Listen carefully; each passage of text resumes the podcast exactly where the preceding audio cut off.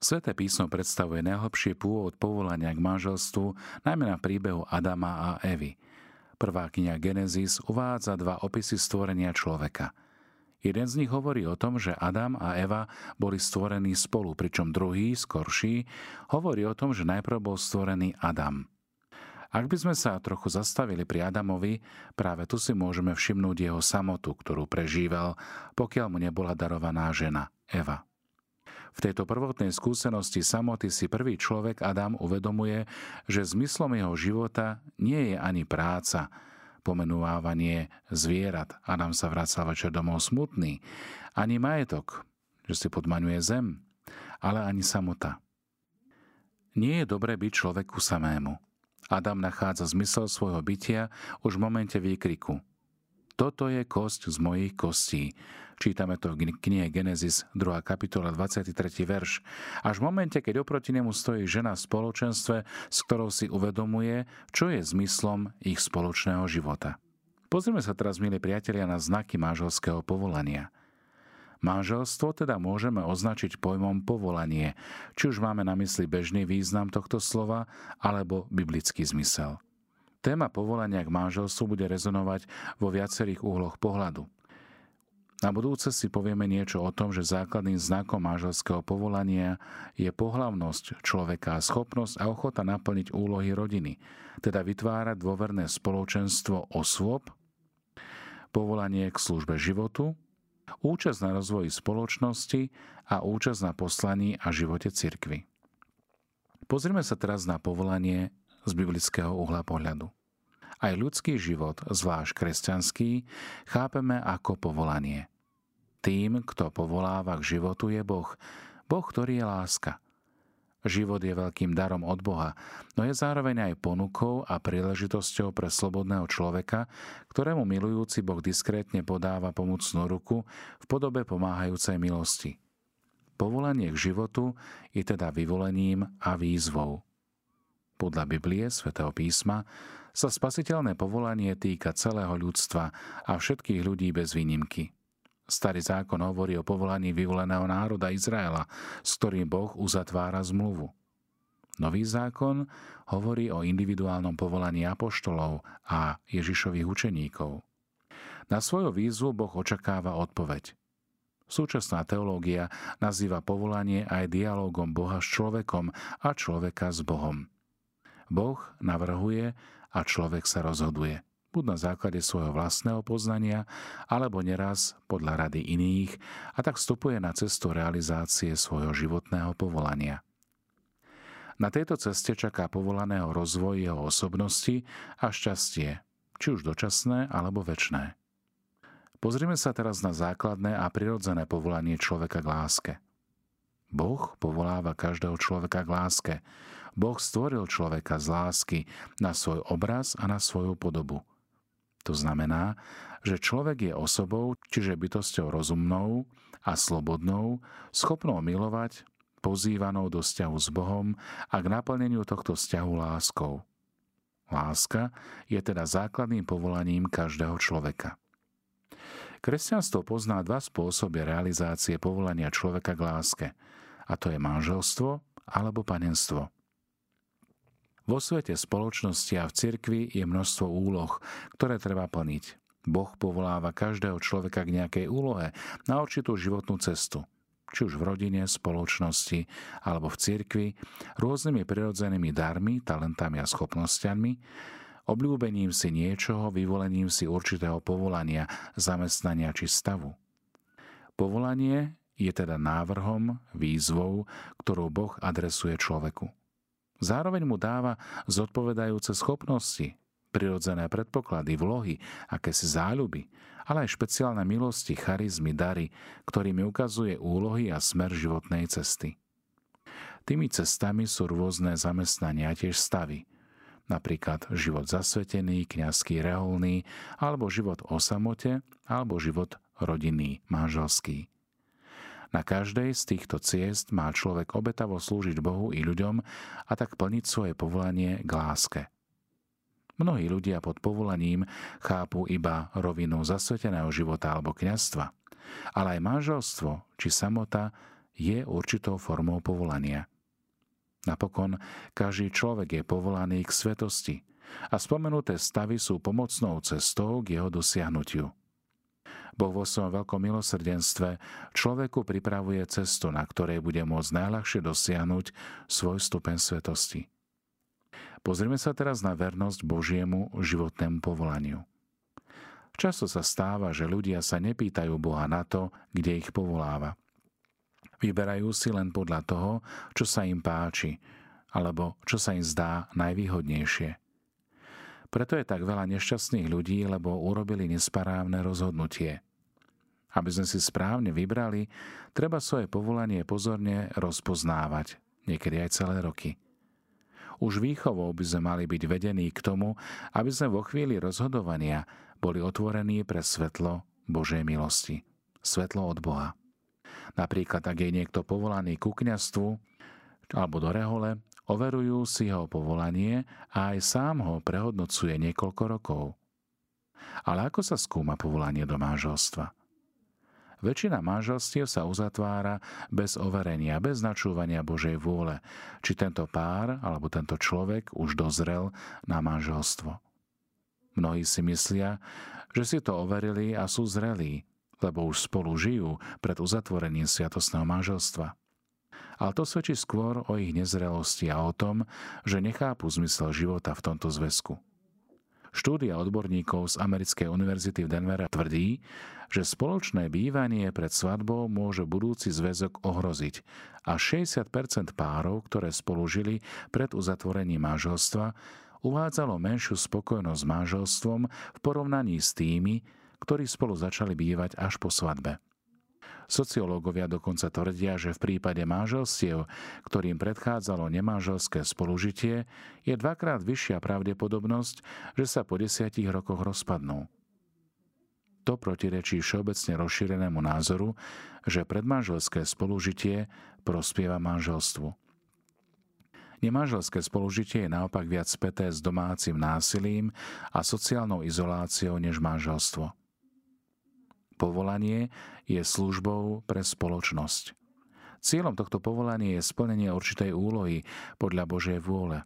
A táto úloha chápaná ako životná misia a pozvanie, povolanie, zbudzuje angažovanie sa a pocit vlastnej hodnoty a zmyslu života a zároveň dvíha život do úrovne služby Bohu, cirkvi a blížnemu. Aké sú teda predpoklady dobrého manželstva? Prvým predpokladom dobrého manželstva je zodpovedná príprava naň. Človek sa na svoje povolanie do manželstva pripravuje, či už vedome alebo podvedome, vlastne od malička. To, v akom prostredí žijeme, akí ľudia, aké vplyvy formujú naše postoje k životu ako takému a k manželstvu zvlášť, pôsobí na vytváranie našej predstavy o tom, ako by malo vyzerať naše manželstvo, alebo ako by vyzerať nemalo a tiež aj o tom, prečo chceme vstúpiť do manželstva. Dôležité je, aby sme tieto naše predstavy dokázali zladiť, aby táto naša spoločná predstava aj skutočne bola zárukou toho, že šťastie dosiahneme. Pretože človek často túži po niečom, o čom si myslí, že ho to naplní šťastím a keď to dosiahne, zistí, že šťastie je vlastne niekde úplne inde. Na otázku, čo je zmyslom manželstva alebo o čo nám v manželstve ide, sme najčastejšie dostávali odpovede ako spoločenstvo, láska, poskytnúť deťom domov, prijatie spoločnosti, nejaké ekonomické výhody, pocit bezpečia a podobne. Niektorí by možno povedali, ale veď to všetko sa dá dosiahnuť aj bez manželstva. Dnes je zvyk žiť spolu bez manželstva na veľkom zostupe – a čo láska, pocit bezpečia, spoločenstva a domov pre deti? Či sa to naozaj nedá do určitej miery dosiahnuť aj bez toho, aby sme mali na to papier? Na čo je teda manželstvo? Milí priatelia, aby sme našli odpovede na tieto otázky, musíme sa na nej pozrieť očami viery a hľadať v tom Božiu múdrosť. Božou predstavou o manželstve je najhlbším možným spôsobom prepojiť dva životy a vytvoriť novú jednotu. Manželstvo nie je zmluva, ktorá legalizuje sexuálne vzťahy. Nie je to len akási inštitúcia, ktorá poskytuje starostlivosť deťom. Je to viac než psychologická klinika, v ktorej získavame nejakú emocionálnu podporu, ktorú tak potrebujeme. Je viac než prostriedkom zaistujúcim spoločenské postavenie či ekonomické zabezpečenie. Najvyšším zmyslom manželstva je zjednotenie dvoch ľudí, jedného muža a jednej ženy, na tej najhlbšej možnej rovine a vo všetkých oblastiach. Takéto zjednotenie prináša obom najvyšší pocit naplnenia a zároveň slúži zámeru, ktorý má s ich životom sám Boh. Dobrá príprava na manželstvo teda znamená hľadanie Božieho plánu s našim životom, spoznávanie toho, k čomu nás Boh volá, hľadanie spoločnej predstavy o našom manželstve, ale tiež aj hľadanie vízie našej spoločnej cesty životom. Len vtedy, ak budeme mať spoločnú víziu, dokážeme sa zjednotiť, zladiť na najhlbšej možnej rovine a vo všetkých oblastiach. Ak je predstava každého z nás iná, nebude nám to klapať. Ak chceme zaspievať spoločný duet a každý to chce zaspievať v inej tónine, nikdy to ladiť nebude. Alebo ak by sme spoločne chceli vytvoriť mozaiku a jeden z nás má v predstave trebárs dom a druhý portrét, čo z toho vyjde? Čo to konkrétne znamená? V čase nosenia v úzovkách ružových okuliarov je ťažké vidieť, sa reálne a správne rozlíšiť, čo je len naše prianie a čo je skutočnosť. Na to, aby sme to dokázali, potrebujeme dlhší čas zoznamovania sa. Aby sme nepočuli len to, čo chceme počuť a nevideli len to, čo chceme vidieť, ale aby sme nezatvárali oči pred realitou, ale pozreli sa jeden na druhého v pravde – a videli skutočnosť. Preto je potrebné poznať, aké hodnoty sú pre nás dôležité, pretože pri tých, ktoré dávame na prvé miesto, by mala panovať zhoda. To znamená, čo je pre nás dôležité a v akom poradí, kto je pre nás dôležitý, ako si predstavujeme náš spoločný život, aký životný štýl sa nám spáči, koľko by sme chceli mať detí a akým spôsobom regulácie počatia to dosiahnuť. Preto príprava nemá prebiehať v čas zalúbenosti, ale až po dlhšie známosti, keď sa snúbenci vnímajú reálnejšie a nie cez pohľad ružových okuliarov. Počas prípravy je veľmi dôležité rozprávať sa o témach, ktoré úzko súvisia s manželstvom, zjednotiť sa v oblasti svetonázoru, zaistiť, či sa k sebe hodia naše povahy, dlhšie čas sa spoznávať v rôznych životných situáciách – Zároveň sa zoznámiť aj s rodinami, z ktorých pochádzajú. Poznať zvyky, spôsoby jednania, rozdelenie povinností v domácnosti, kto je hlavou rodiny, prežívanie nedelí a sviatkov, zdravotný stav a podobne. Zoznámiť sa s rodinami. Pracovať na sebe, usilovať sa odstraňovať zlé vlastnosti, náklonosti a zároveň myslieť na ekonomické zabezpečenie a bývanie. Pred vstupom do manželstva treba mať jasno aj v názoroch na poradie hodnôt na prvých priečkach hodnotového rebríčka každého jedného. Poradie vzťahov na prvých priečkách zájomného rebríčka, na prvom mieste Boh, na druhom manžel, manželka, na treťom deti, na ďalších rodičia, súrodenci, ostatná rodina, priatelia, známi.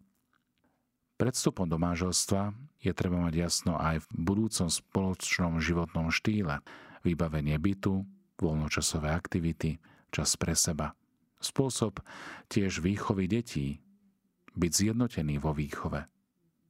Mieru aktivity a angažovanosti v kresťanskom živote a vo verejnom živote treba tu počítať s rôznymi zmenami podľa situácie rodiny, bývania, kde, s kým, za akých podmienok kontakt s rodičmi, priateľmi, príbuznými či známymi, no a napokon aj finančné hospodárenie.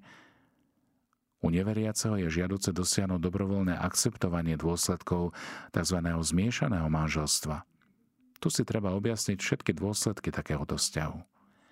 Zhoda názorov je potrebná predovšetkým v celkovom pohľade na svet, životné smerovanie, svetonázor a v otázkach viery, aj na rovine, na akej je viera prežívaná. A vôbec, na prvých priečkách hodnotového rebríčka je potrebné, aby partnery boli schopní spolu dosahovať zhodu v rôznosti postojov a prežívaní, aby si dokázali pomáhať na ceste vzájomného dozrievania. Predpoklady dobrého manželstva patria aj správna voľba partnera. Ďalším predpokladom je správna voľba partnera. V populácii je zhruba 10 až 15% mužov a žien, ktorí sú úplne nevhodní pre trvalejší vzťah. Sú to väčšinou nezrelí ľudia, ktorí sú neschopní prestrihnúť pupočnú šnúru, uvoľniť väzby s rodičmi – Zrelosť obyčajne súvisí s vekom, ale niekedy ani vekom dospelý človek nemusí byť zrelý pre manželstvo a niektorí žiaľ nedospejú nikdy. Zrelý človek je zodpovedný, citovo stály, dokáže sa samostatne rozhodovať a jedným zo základných znakov zrelosti je to, že sa človek stáva skutočne slobodným, že sa rozhoduje samostatne a dobrovoľne s plnou zodpovednosťou za svoje konanie. Zrelý človek sa vie ovládať, dokáže sa zrieknúť veci, je schopný seba výchovy, seba kontroly. Vie viac dávať, než brať. Pozná svoje prednosti aj nedostatky. Vie, k čomu je povolaný, vie, čo je pre jeho životné poslanie, čo chce v živote dosiahnuť, čo je zmyslom jeho života. Zrelý človek je tolerantný a dokáže sa na problémy pozerať očami toho druhého. Dokáže na seba zobrať zodpovednosť nielen za seba, ale aj za svoje manželstvo, za rodinu a je schopný spolupracovať. Druhý rozmer správnej voľby partnera ľudia závislí od alkoholu, drog, hier, sexu, práce nie sú veľmi trvalí. Závislosť je otroctvo a do manželstva máme vstupovať s človekom, ktorý je vnútorne slobodný, ale aj zodpovedný. Teda, kým sa neoslobodí od svojej závislosti, nie je vhodný pre do manželstva. Niektorí si povedia, že azda manželstve sa zmení.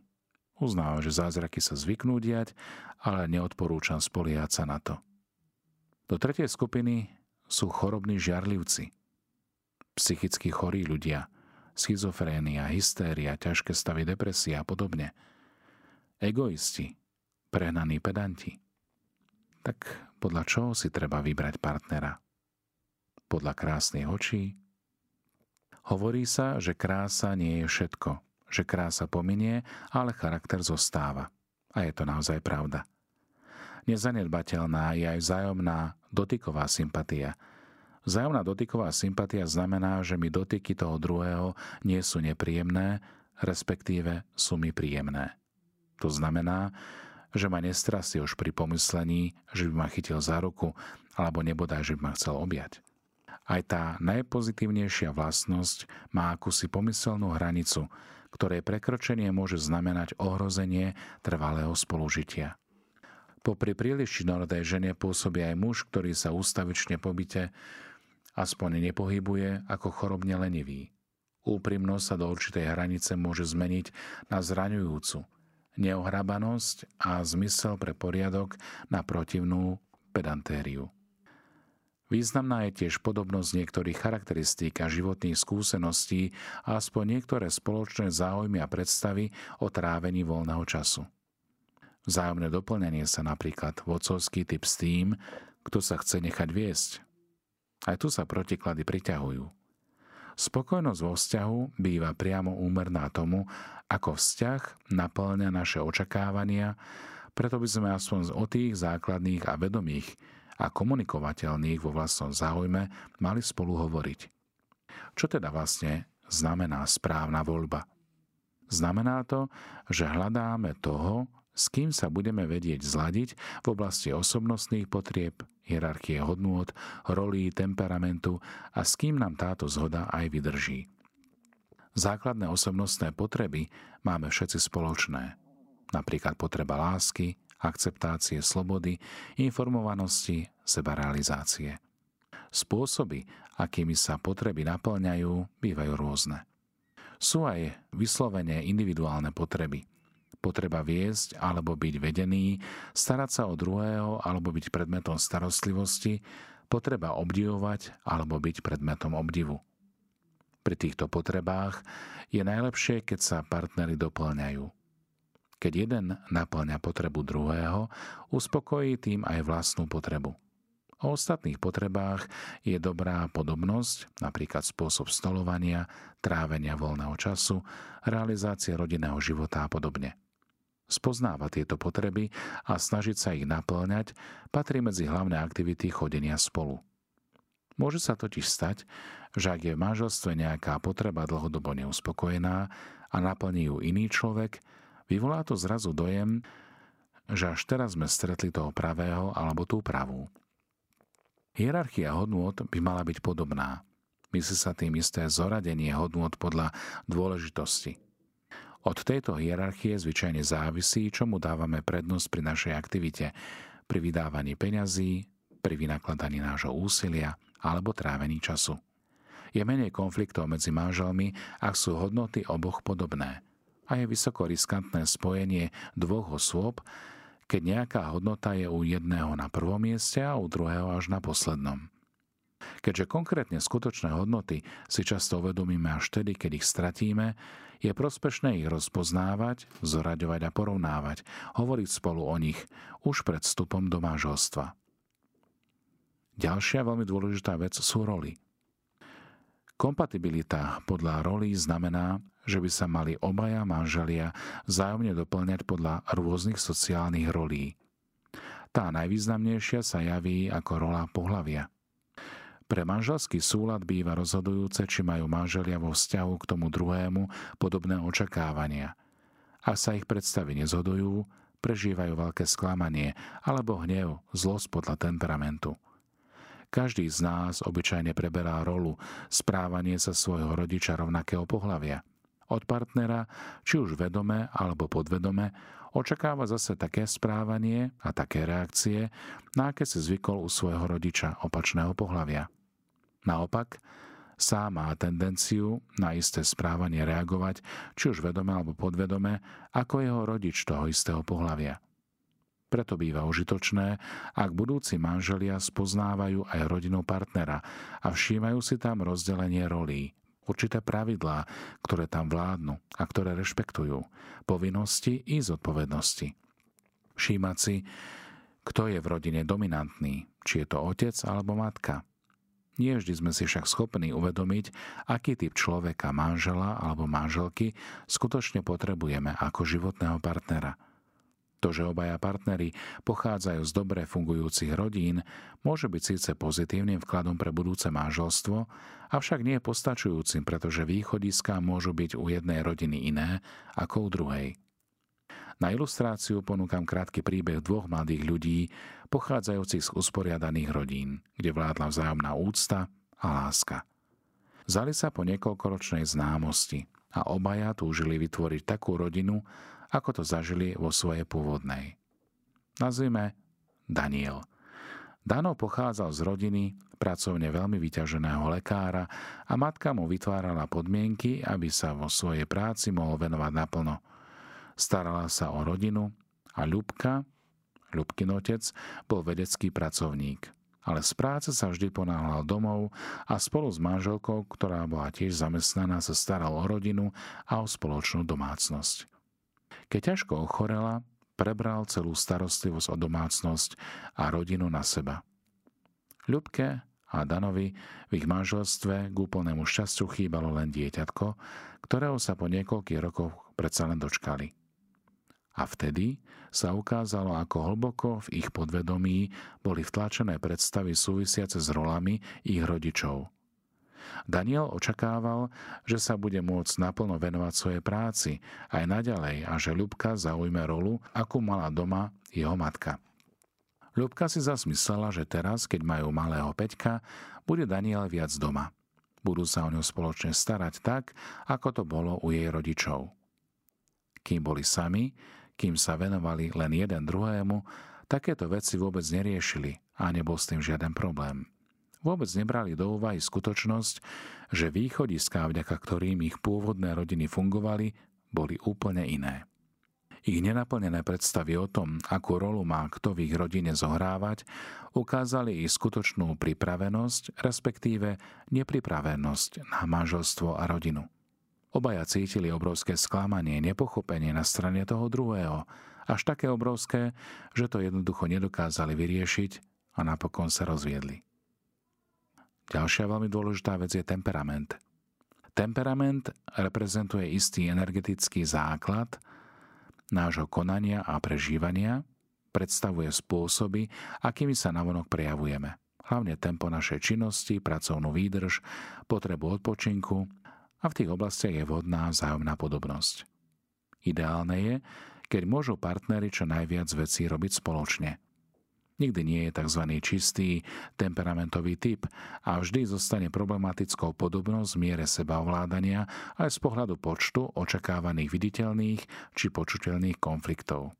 Aj to, že ich správne a včasné riešenie môže manželstve ustáliť vzťahy manželov. Skôr než neisté vyberanie podobného typu partnera, ktorý by ma chápal v každej chvíli manželstva.